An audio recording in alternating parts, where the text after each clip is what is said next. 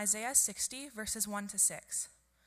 Arise, shine, for your light has come, and the glory of the Lord rises upon you. See, darkness covers the earth, and thick darkness is over the people. But the Lord rises upon you, and his glory appears over you. Nations will come to your light, and kings to the brightness of your dawn. Lift your eyes and look about you. All assemble and come to you. Your sons come from afar, and your daughters are carried on the hip. Then you will look and be radiant. Your heart will throb and swell with joy. The wealth on the seas will be brought to you. To you, the riches of the nations will come. Herds of camels will cover the land, young camels of Midian and Ephah, and from Sheba will come, bearing gold and incense and proclaiming the praise of the Lord. And the second passage is from um, John, verses 1 to 14. In the beginning was the Word, and the Word was with God, and the Word was God. He was with God in the beginning. Through him all things were made. Without him nothing was made that has been made. In him was life, and that life was the light of all mankind. The light shines in the darkness, and the darkness has not overcome it. There was a man sent from God whose name was John. He came as a witness to testify concerning that light, so that through him all might believe. He himself was not the light, he came only as a witness to the light. The true light that gives light to everyone was coming into the world. He was in the world, and though the world was made through him, the world did not recognize him. He came to that which was his own, but his own did not receive him. Yet to all who did receive him, to those who believed in his name, he gave the right to become children of God, children born not of natural descent, nor of human decision, or a husband's will, but born of God. The Word became flesh and made his dwelling among us. We have seen his glory, the glory of the one and only Son who came from the Father, full of grace and truth. Thank you, Abby, for reading us the word of the Lord this morning. That's incredible. This morning, I'm, uh, I have the privilege of introducing our speaker. Um, it's my birthday today, so my birthday gift is that I. yeah, yeah my birthday gift is that I'm I have the day off and someone else is going to speak, and I think it'll be a birthday gift to you too when you hear about uh, when you hear um, Father Dean speak. Let me just tell you a little bit about Father Dean. Um, back before he was Father Dean, he was just a normal kid growing up at the Regina Apostolic Church, and uh, his uh, pastor back then, Merv Switzer, baptized him. Uh, meanwhile, on the other side of the country, Darlene was attending uh, the Surrey Full Gospel Church, both sister churches to this one in our denomination. And uh, I, what I found out this morning, Darlene, that I thought was fascinating was your pastor was Dan Breen, who also pastored this church in Moose Jaw in the 1960s. So when Hillcrest was not on a hill and was not called Hillcrest, but was actually on Hochelaga Street where the Church of God is now. Did you know that we sold our building to the Church of God? Some people know that. That was Dan Breen. He was the pastor of that church in the late 60s and early 70s, I think. So, uh, so that's pretty exciting that uh, that's a neat connection. Anyhow, more about Father Dean. He uh, has served in different capacities. Uh, there's a lot that I could talk about and lots of intersection points. I feel like it'll be just constant name dropping here. Uh, but he, uh, one of the biggest, probably, I'll just cut to the chase. One of the biggest uh, ways in which a lot of people know him is he taught for many years at Eston College. And that was two different seasons of life an earlier season and then off to England to Durham to study. And Durham's like the, you know, you know, it's the bronze medal of uh, um, English universities. You know, sort of like the States, you know, you got Harvard, Yale, and maybe Princeton if you can't get into Harvard and Yale. Well, it's Oxford, Cambridge, and Durham's number three. Anyhow, so he, that's still pretty good. Better than most of us, I think. Anyhow. How do you like that for an introduction? Um, yeah. and I forgive you for what? Never mind. Uh, all right. Now that everyone's forgiven. Um, so, Dean, uh, eight years ago, I'm going to fast forward to the eight years. Oh, by the way, while he was teaching, I should say this, while he was teaching in Eston College, he had a few students that I, I think are pretty important to mention, and that would be Chris Drinnen and Kurt Buchanan. So, whenever you see our associate pastors up here, you can think that part of their effectiveness, and they're incredibly effective, uh, is due to some of the teaching they received from Father Dean back in, those, back in the days. So, lots of people know and have some sort of connection with uh, Dean and Darlene. But here's the one I want to just zero in on. This is what I want to zero in on. Uh, eight years ago, uh, they were called to become uh, leaders at the uh, St. Aidan's Church, St. Aidan's Anglican Church here in Moose Jaw. Now, let's just rewind the tape. If you went back to those days, and I want to give you just a bit of pastoral advice here. Leadership changes in churches. No one's the permanent leader, even though Phil says, you know, wants me to serve for life. That's, that's true, but everyone's a transitional leader in the body of Christ. You're always going to pass the baton to someone else.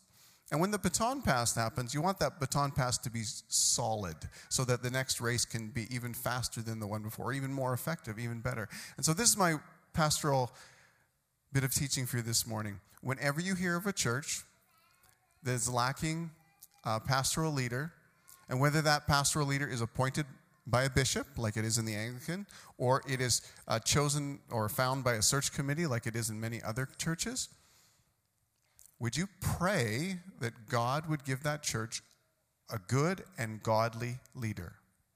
A good and godly leader. This is really, really important is really, really important. And you know what I've experienced? I remember back in my very first church when I lived up in Nipawin, whenever there was a vacancy, there would be a number of pastors in town. We would pray this prayer. We'd say, God, would you give us a good and godly leader? And I remember at one church that had struggled for many years, and we had our doubts whether the gospel rang out there at all for many years. They got a new leader, and he was fantastic. And he came to meet with us for prayer. And you know what he said to us? He said, Oh, well, this is how I came to be the pastor at this church. And after he told his story, which was a great story, we sort of interrupted and said, Actually, it's not true. We just prayed you in. so I believe God's hand has very much been on the fact that Father Dean and Darlene have come to St. Aidan's Church. In fact, if you had prayed and you said, God, please give us the best leader you could possibly give the Anglican Church in Moose Jaw, I think this is about as good an answer as you could possibly get. And I don't want to blow his head up too big so he can't preach, but I really believe that if we have great partners in the gospel in the city, we'll be way more effective. And we should be praying for the flourishing and blessing of every church that proclaims the name of Jesus and that, and that preaches the gospel. And so I absolutely trust Father Dean. That's why he's coming to preach here this morning, not just because it's my birthday and I need a day off. No, that's not the reality. The reality is, I think our partnership in the gospel with, with uh, these leaders is very significant for the sake of Moose Jaw. So I want to bless them. I want to pray for them. And I want to pray for their church. Uh, they're inviting me to come back, well, depending on how this goes today, but they're inviting me to, to come back on the 22nd and speak at their church. That's very gracious. I'm not sure if I'm going to have to find a new wardrobe for the experience. But uh, would you stand with me and bless these guys together. And then they're going to, and then Father Dean is going to come and bless us with the word. Lord, we thank you. We thank you for gospel partnerships.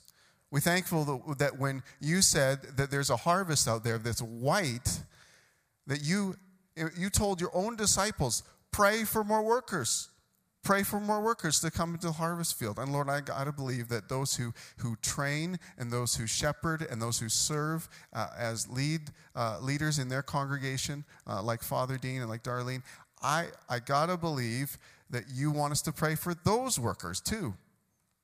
And so, Lord, we thank you uh, that you have given us a great um, partnership. I thank you that we have great history already that preceded even uh, Father Dean and Darlene coming to Moose Jaw. But Lord, we just ask that you'll strengthen uh, the ways that we bless each other, the ways that we encourage each other, the ways that we stand together, the way that we're more uh, that we can be more effective together. Lord, I pray that you just strengthen that. Lord, we, even as we sang that song today about dry bones coming to life, maybe we prayed for the city at that moment. Maybe there's people that prayed for the city. Maybe people prayed for their family. Maybe some of us were just praying for ourselves that our own dry bones would come to life. But Lord, we want to see that in our city, and we believe that these kind of partnerships are essential. And so, Lord, I pray that the trust that we have would be something that there'd be bonds of trust like this that would grow and strengthen across your church family in this city. Lord, that we'd be able to build relationship that we'd be able to partner together for a harvest that we'd be able to em- embrace each other as we embrace your call on our lives, your mission, and even the fact that you have made us family. So, Lord Jesus, strengthen your church in this city, strengthen your work in this city, strengthen your mission in this city. I don't think I'm asking anything that isn't in your heart. So I just pray it with absolute confidence that what we're asking that you will do. So, Lord, thank you for your goodness towards us, and I thank you for your goodness in providing this partnership. Would you bless Father Dean as he brings the word to us this morning? And may our hearts be just super fertile soil to receive uh, the word in your name. Everybody said? Amen. Well, Father Dean, come bless us. Give him a great big welcome. That was as the normal sermon in Anglican Church. I've got the new here bulletin right here in front of me, and it's a delight to be new here. Although it's not my first time to preach uh, at Hillcrest, this is actually my second time. Uh, thank you for that introduction. I was mentioned that briefly to Steve that that's about as long as most Anglicans preach. so uh, here we go. We'll up our game here this morning if we can. Let us pray. Father, may the words of my mouth and the meditation of all our hearts be pleasing in your sight. O Lord, our strength and our Redeemer. Amen. So, yes, it is an honor and a delight to worship with you this morning up on the hill. Uh, although some of you may only know me as uh, this priest from down the hill at St. Aidan, uh, as, as Steve was saying, it's a delight to be back here with some former colleagues and sometimes students. Uh, and it's a, it's a gift to be welcomed in this way. And we look forward very much so, although it's not my birthday, but it still will be a gift to have you back in two weeks down the hill. As a minister in this city, occasionally I get asked this How many churches are there in Moose Jaw? And I always answer the same way there's only one. But we worship in dozens of different places on a Sunday. This is the truth that we believe, but sometimes we find it hard to live. There is just one church because there is just one creator, there is just one Lord of all the world, of all the cosmos, as John in John chapter 1 would put it. The marvelous lesson this morning from John's gospel alerts us to this reality in poetic and powerful ways. John begins his story in the beginning was the Word. John's perspective is huge. It's cosmic, it begins before time. These words immediately, of course, tie Jesus' story into the much broader story of Scripture that reaches all the way back to the opening words of Genesis.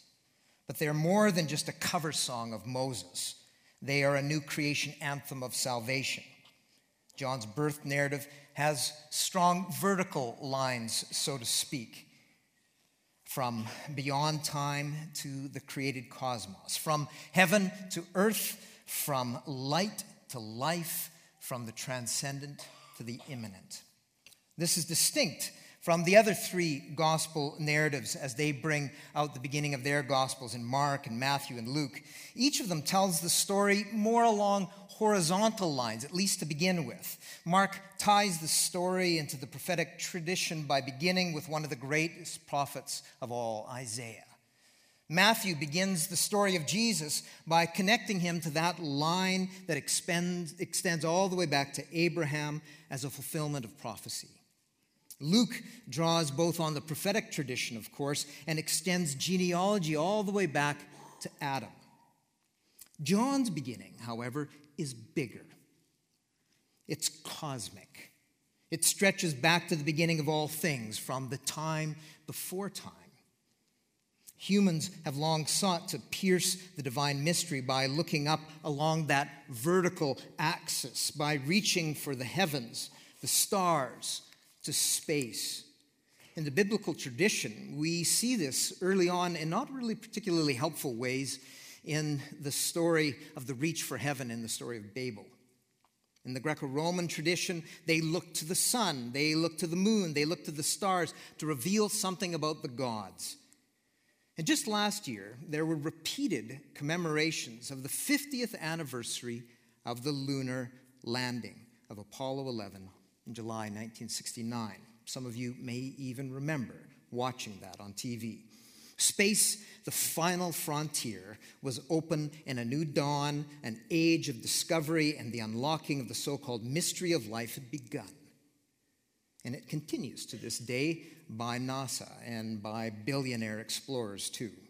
Of course, it was the Soviets who first put the human into outer space and, and, and pierced the outer atmosphere, so to speak, in 1961. Their astronaut, Yuri Gagarin, upon his return to Earth, supposedly said that he did not find God in outer space. The Soviet Empire, in their atheistic enthusiasm, made much of this claim in their propaganda at the time. They thought they had dealt a blow to all the superstitious nonsense about religion. C.S. Lewis responded to this assertion brilliantly in his essay entitled The Seeing Eye. He writes Looking for God or heaven by exploring space is like reading or seeing all Shakespeare's plays in the hope that you'll find Shakespeare as one of the characters or Stratford as one of the places. My point, he continues, is that if God does exist, he is related to the universe more as an author is related to a play than as one object in the universe is related to another. His point is clear. We can't reach God by our own efforts or initiative or by racing to space. Determination isn't wrong, dreaming isn't inappropriate. But if we think we can access the divine or find fulfillment or answer the deep questions of life by our own efforts, then we'll be mistaken, disillusioned, and often left in despair. You don't have to be an astronaut to realize this either. We know this from our own experience. Some refer to this as the myth of arrival. How many times have you heard something like this? When I graduate, then. When I find a spouse, then. When I have children, then. And then shortly after that, when the children leave home, then. When I get that dream job, then. When I retire, then. When I have this much money, then. And every time we get to this place, the arrived then, we discover it's never enough. The myth of arrival is that it fails to deliver fulfillment. It is less, it is less, and often far less of what we had hoped it would be. It is not enough. And so often we set out then on a new mission, a new dream, something that will complete the puzzle of life. And in all this, I think we make our arrival point our true God. And if we do talk about God, the Father of Jesus Christ, we do so more as a helper, our general contractor for building our dreams rather than the Lord of life who created the cosmos. In all this, it's easy to avoid God. Lewis, again, uh, from 50 years ago, his words are almost prophetic on this. He said, in contrast to almost all of Western history, in today's world, it's easy to avoid God. He says, in our own time and place, it's extremely easy to avoid God. Avoid silence, he says. Avoid solitude. Avoid any train of thought that leads off the beaten track. Concentrate on money, sex, status, health, and above all, on your own experiences and your own grievances. Keep the radio on, live in a crowd, use plenty of sedation. If you must read books, select them very carefully, but you'd be safer to stick to the papers. You'll find the advertisements helpful, especially those with a sexy or a snobbish appeal. So, where there's hope, where is the hope to be found? How can we find God? How can we reach the heavens? And here's the moment where I kind of wish that that little, what's it called, the sermon bumper uh, song would kind of play, you know, that kind of great cosmic music that was playing a little bit while ago. I mean, how can we reach heaven? And John tells us that instead of reaching up, God came down to us. The glory arrived where we live. The Word became flesh and dwelt or tabernacled in our neighborhoods. Instead of reaching for the heavens, heaven comes to us. It's all grace, it's all gift. Shakespeare embeds himself as a character in his own play. The storyteller has entered his story. In a few verses after our reading from the gospel, if Abby had continued a little bit further, we've heard that John writing this No one has ever seen God, but the one and only Son, who is himself God and is in closest relationship with the Father, has made him known. And then later in John's gospel, Philip the apostle will say to Jesus, Show us the Father, and we will be satisfied. To which Jesus responds, Philip, I've been with you all this time, and still you don't know me? Anyone who has seen me has seen the Father. Because of Jesus, we can see God. We can hear God and know God in ways that the prophets of old could only dream about and long for. Who doesn't? long for that kind of connection. If you want to arrive and truly find who brings wholeness to your life, then look to Jesus. If you want to see heaven opened, look to Jesus. If you're thirsty for living water, drink the water Jesus gives. If you want to celebrate, drink the wine Jesus offers. If you're hungry for truth, eat the bread Jesus breaks for you. If you want to have eternal life, eat Jesus' flesh, drink Jesus' blood if you want to know God.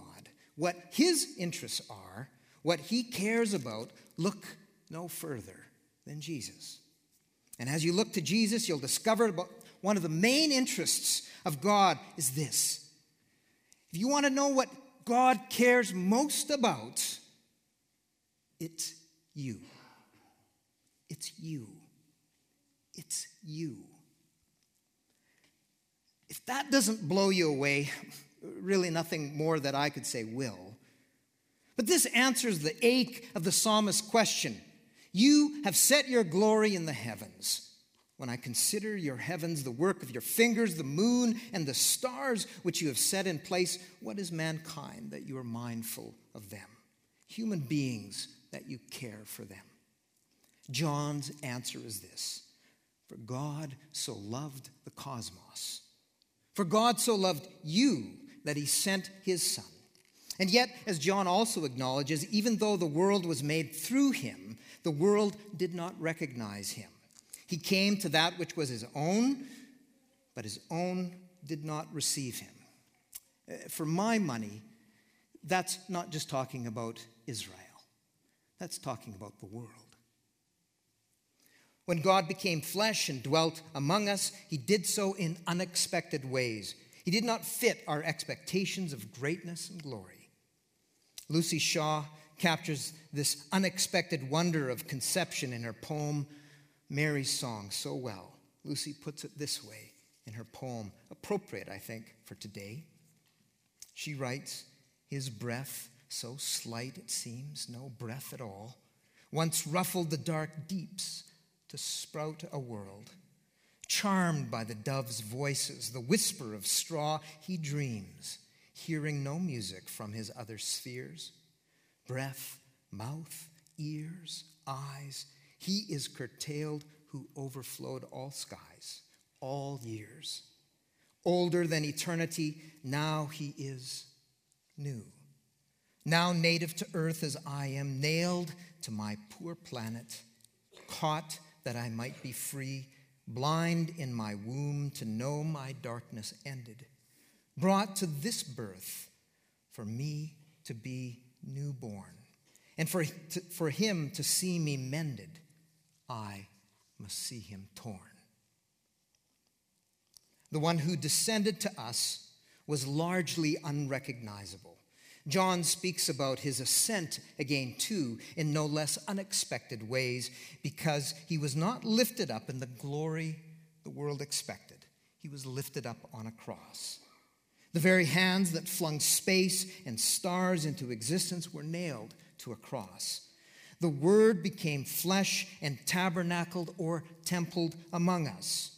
Jesus became what the tabernacle and temple always pointed to Jesus became the place of sacrifice and atonement. Jesus became the tabernacle, and the temple for us in his own flesh. And all this was done for us. The cross on which Jesus hung is the supreme revelation of his glory.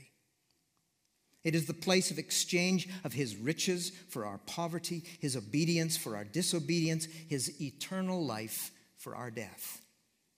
In the incarnation, the enfleshment of God is supremely revealed on the cross, the place where Jesus swallows up the whole cosmos and feeds us eternal life. God did not become flesh and dwell among us in order to live above and beyond the created world. He came to redeem the one we live in. As Sam Bush, an Episcopal minister, puts it, he writes Contrary to what we expected, access to God is not through strength, but through weakness. Not in our far off hopes and dreams, but in places where we feel alone and scared and tired and guilty. These are the places, in fact, where God finds us and, and we find all God's mercy. If some of you need to have this fleshed out a little further, then my suggestion is maybe this after this service is to go home and watch Netflix.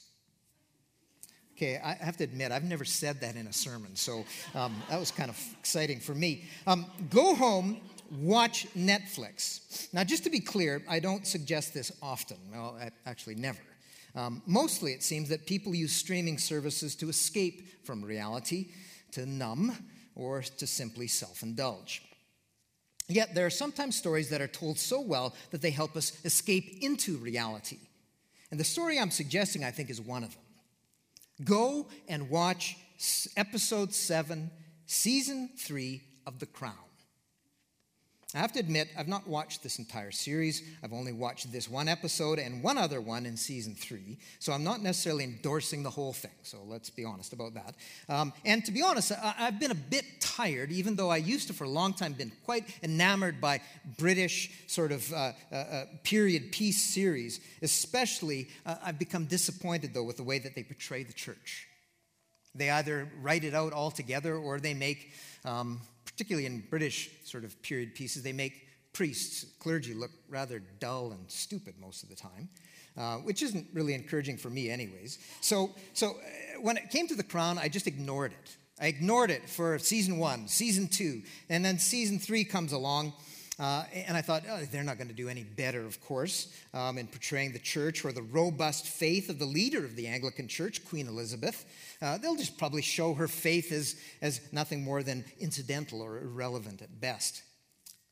I was wrong. And I owe my wife, Darlene, for showing me that. Even though a number of other theologians and preachers, um, maybe even Stephen already has kind of picked this up and, and preached on this, and I didn't know this was a thing, but I could have just shown clips of it here, apparently. Um, we just got the interweb down the hill recently. But go home and watch the episode entitled Moon Dust. I'll give away parts of the storyline for you if you haven't seen it, but the writing and dramatic performance of the story is so good, I don't think it's going to ruin it. So it starts this way uh, Philip sits um, sort of as center stage in, in this episode. Um, Philip Prince Philip, has reached a point in his life where he's discontented with things, with his role, with his place. In particular, he finds Christian faith dusty and boring. On the way to church uh, worship one Sunday morning, Philip asks Elizabeth as they're walking in, What does church do for you? She answers that it offers opportunity for reflection and to explore the big questions. For Philip, however, the elderly preacher at St. George's Chapel on their Windsor estate, where they worship, does anything but. Instead of answering the big questions, he offers bromides. As he listens to the old priest, he scowls under his breath. This is not a sermon, but a general anesthetic. After that morning, Philip refuses to attend services any longer and devotes himself to doing something useful with his Sunday mornings. Philip becomes obsessed with exercise. And then, in particular, he's enthralled with the three American astronauts of Apollo 11 men of courage, men of action, living heroes of his. In effect, he uses obsessive exercise and hero worship to mask the pain of his devout mother's recent death and the personal crisis of not enoughness that has enveloped his own life. In the midst of this, Queen Elizabeth finds a new dean to be the priest at Windsor Chapel, Robin Woods, a contemporary of Philip's. And when Dean Robin arrives at Windsor, he asks Philip if he might use one of the vacant buildings on the grounds for an academy for the personal and spiritual growth of mid career clergy. A place, he says, to help them deal with the slump, the ceiling, the crisis that often accompanies this season of life. Instead of looking to space to answer the deepest questions of life, the new dean looks to something closer, to the living, incarnate heartbeat of Jesus in the life of one another. Dean Robin wants a place for clergy to recharge, to reflect, to raise their game. Philip, a bit dismissively, asks, By doing what? Dean Robin replies, By thinking, talking, and reflecting. Philip is far from convinced. When Dean Robin finally gathers a group of priests for a retreat, he invites Philip to meet this first small band of clergy. Philip sits in a circle with them in the little house and hears them tell why they've come to St. George's house. He hears them tell what could be said of himself that maturity of years had not been matched with maturity of wisdom, with job satisfaction, or with deepened insight or new revelation. Some of them express a sense of restlessness, a lack of direction, and a redundancy as more and more people find their spiritual needs being met outside the life of the church than within it. The dean asks them where people are looking for the answers, to which Philip blurts in, The moon! By this time, Philip has had it with this pathetic group of priests and tells them this I've never heard such a load of pretentious and self pitying nonsense. What you lot need to do is to get off your backsides and bloody well do something. That is why you're all so lost I believe that there's an imperative in all men to make a mark. Action is what defines them action, not suffering. All this sitting around thinking and talking. Let me ask you this Do you think those astronauts up there are as cat- catatonic as you lot? They're not. They're too busy achieving something spectacular. And as a result, they're at one with the world. They are at one with their God they are happy. That's my advice. Model yourself on men of action, like Armstrong, Aldrin, and Collins. Those men are A plus plus plus. They have the answers, not a bunch of navel gazing underachievers affecting one another with gassy doom. Except they don't. The astronauts don't have the answers. Eventually, Philip gets to meet those astronauts in person when they return to Earth and they go on sort of like a victory lap of sorts. In fact, he asks when they come to visit um, London, he asks for a specific 15 minute private meeting with them to speak with them airmen to airmen. Philip wants to discuss humanity's greatest achievement. He wants answers to the big questions of life from them. His expectations, though, crash to the ground.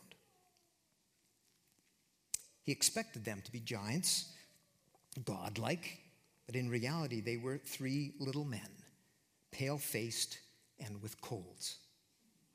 They lacked the flair, the imagination, the spontaneity that Philip was looking for. In fact, all the things that made them great astronauts, he says, um, made them rather disappointments as human beings. And so, chastened, he returns to the clergy gathered at St. George's house, those blocked clergy he had originally wrote off and told off. He confesses his lostness to them, his jealousy of the astronauts, his inability to find contentment or satisfaction or fulfillment. In short, when he looks at his own life, he confesses just what the priests had done earlier. He says, I'm in the middle of a crisis. He's tried all the usual escapes, but to no avail. He admits that before his devout mother died, she observed something amiss in him, something missing. And what was missing was faith. So finally, he concludes I'm here to admit to you that I've lost my faith. And without it, what is there? The loneliness and emptiness and anticlimax of going all that way to the moon and finding nothing but haunting desolation, ghostly silence, gloom. That is what faithlessness is, as opposed to finding wonder, ecstasy, the miracle of divine creation, God's design and purpose. What I'm trying to say is the solution to our problem is not in the ingenuity of the rocket or the science or technology or, even bravery. No, the answer is in here, or in here, or wherever it is that faith resides. And so he says, Dean Woods, having ridiculed you for what you and these poor blocked souls were trying to achieve here in St. George's house, I now find myself full of respect and admiration, and not a small part of desperation, as I come to say, Help me. Help. Prince Philip and Dean Robin Woods went on, it says, to become lifelong friends. And we're told that for over 50 years, St. George's House has become a center of exploration and faith and philosophy. Its success is one of the achievements of which Prince Philip is most proud. So, in this season of Lent, uh, that may not apply to you, but it certainly does to me. In the season of Lent, which Christians in the church have for centuries used to remind themselves of their creatureliness and their complete dependency upon Jesus, their Creator, their Savior, and their Lord, I encourage you to watch moon dust and to remember that you are but dust, and to dust you will return. And yet, Hear this Jesus loves dust. From the dust of the earth, Jesus creates you and me for his good pleasure. And for those who do receive him, who believe he was who he claimed to be and would do what he said, to them he makes them to be their true selves, their child of God selves. Jesus, he is here. He's with you. He lives in your neighborhood. As you look to Him, you will see God's glory with your own eyes, the one of a kind glory, like Father, like Son, generous inside and out, true from start to finish, from moon to Moose Jaw and beyond.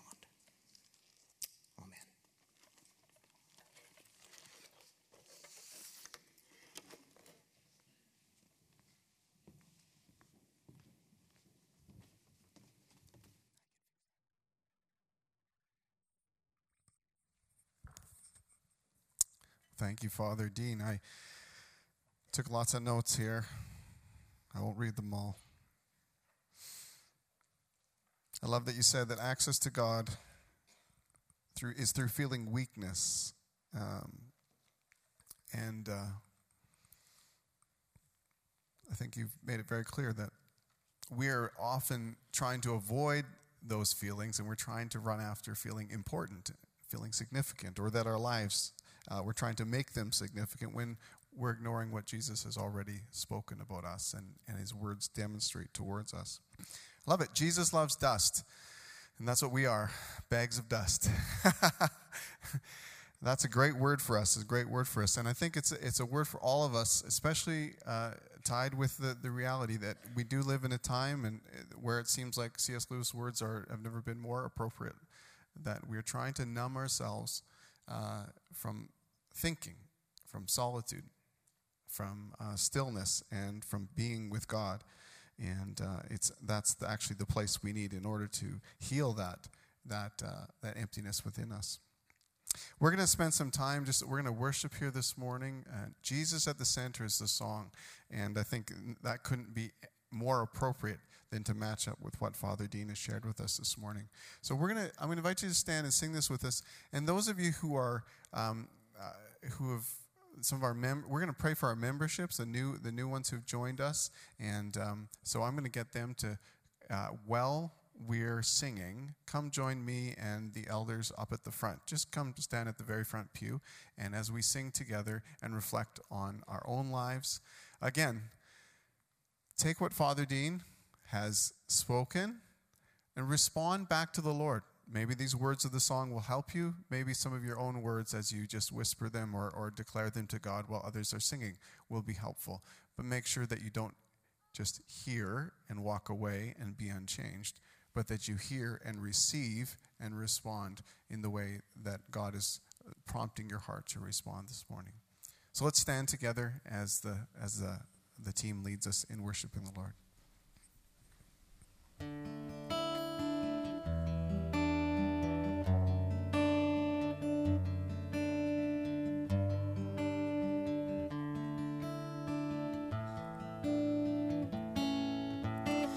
Jesus at the center of it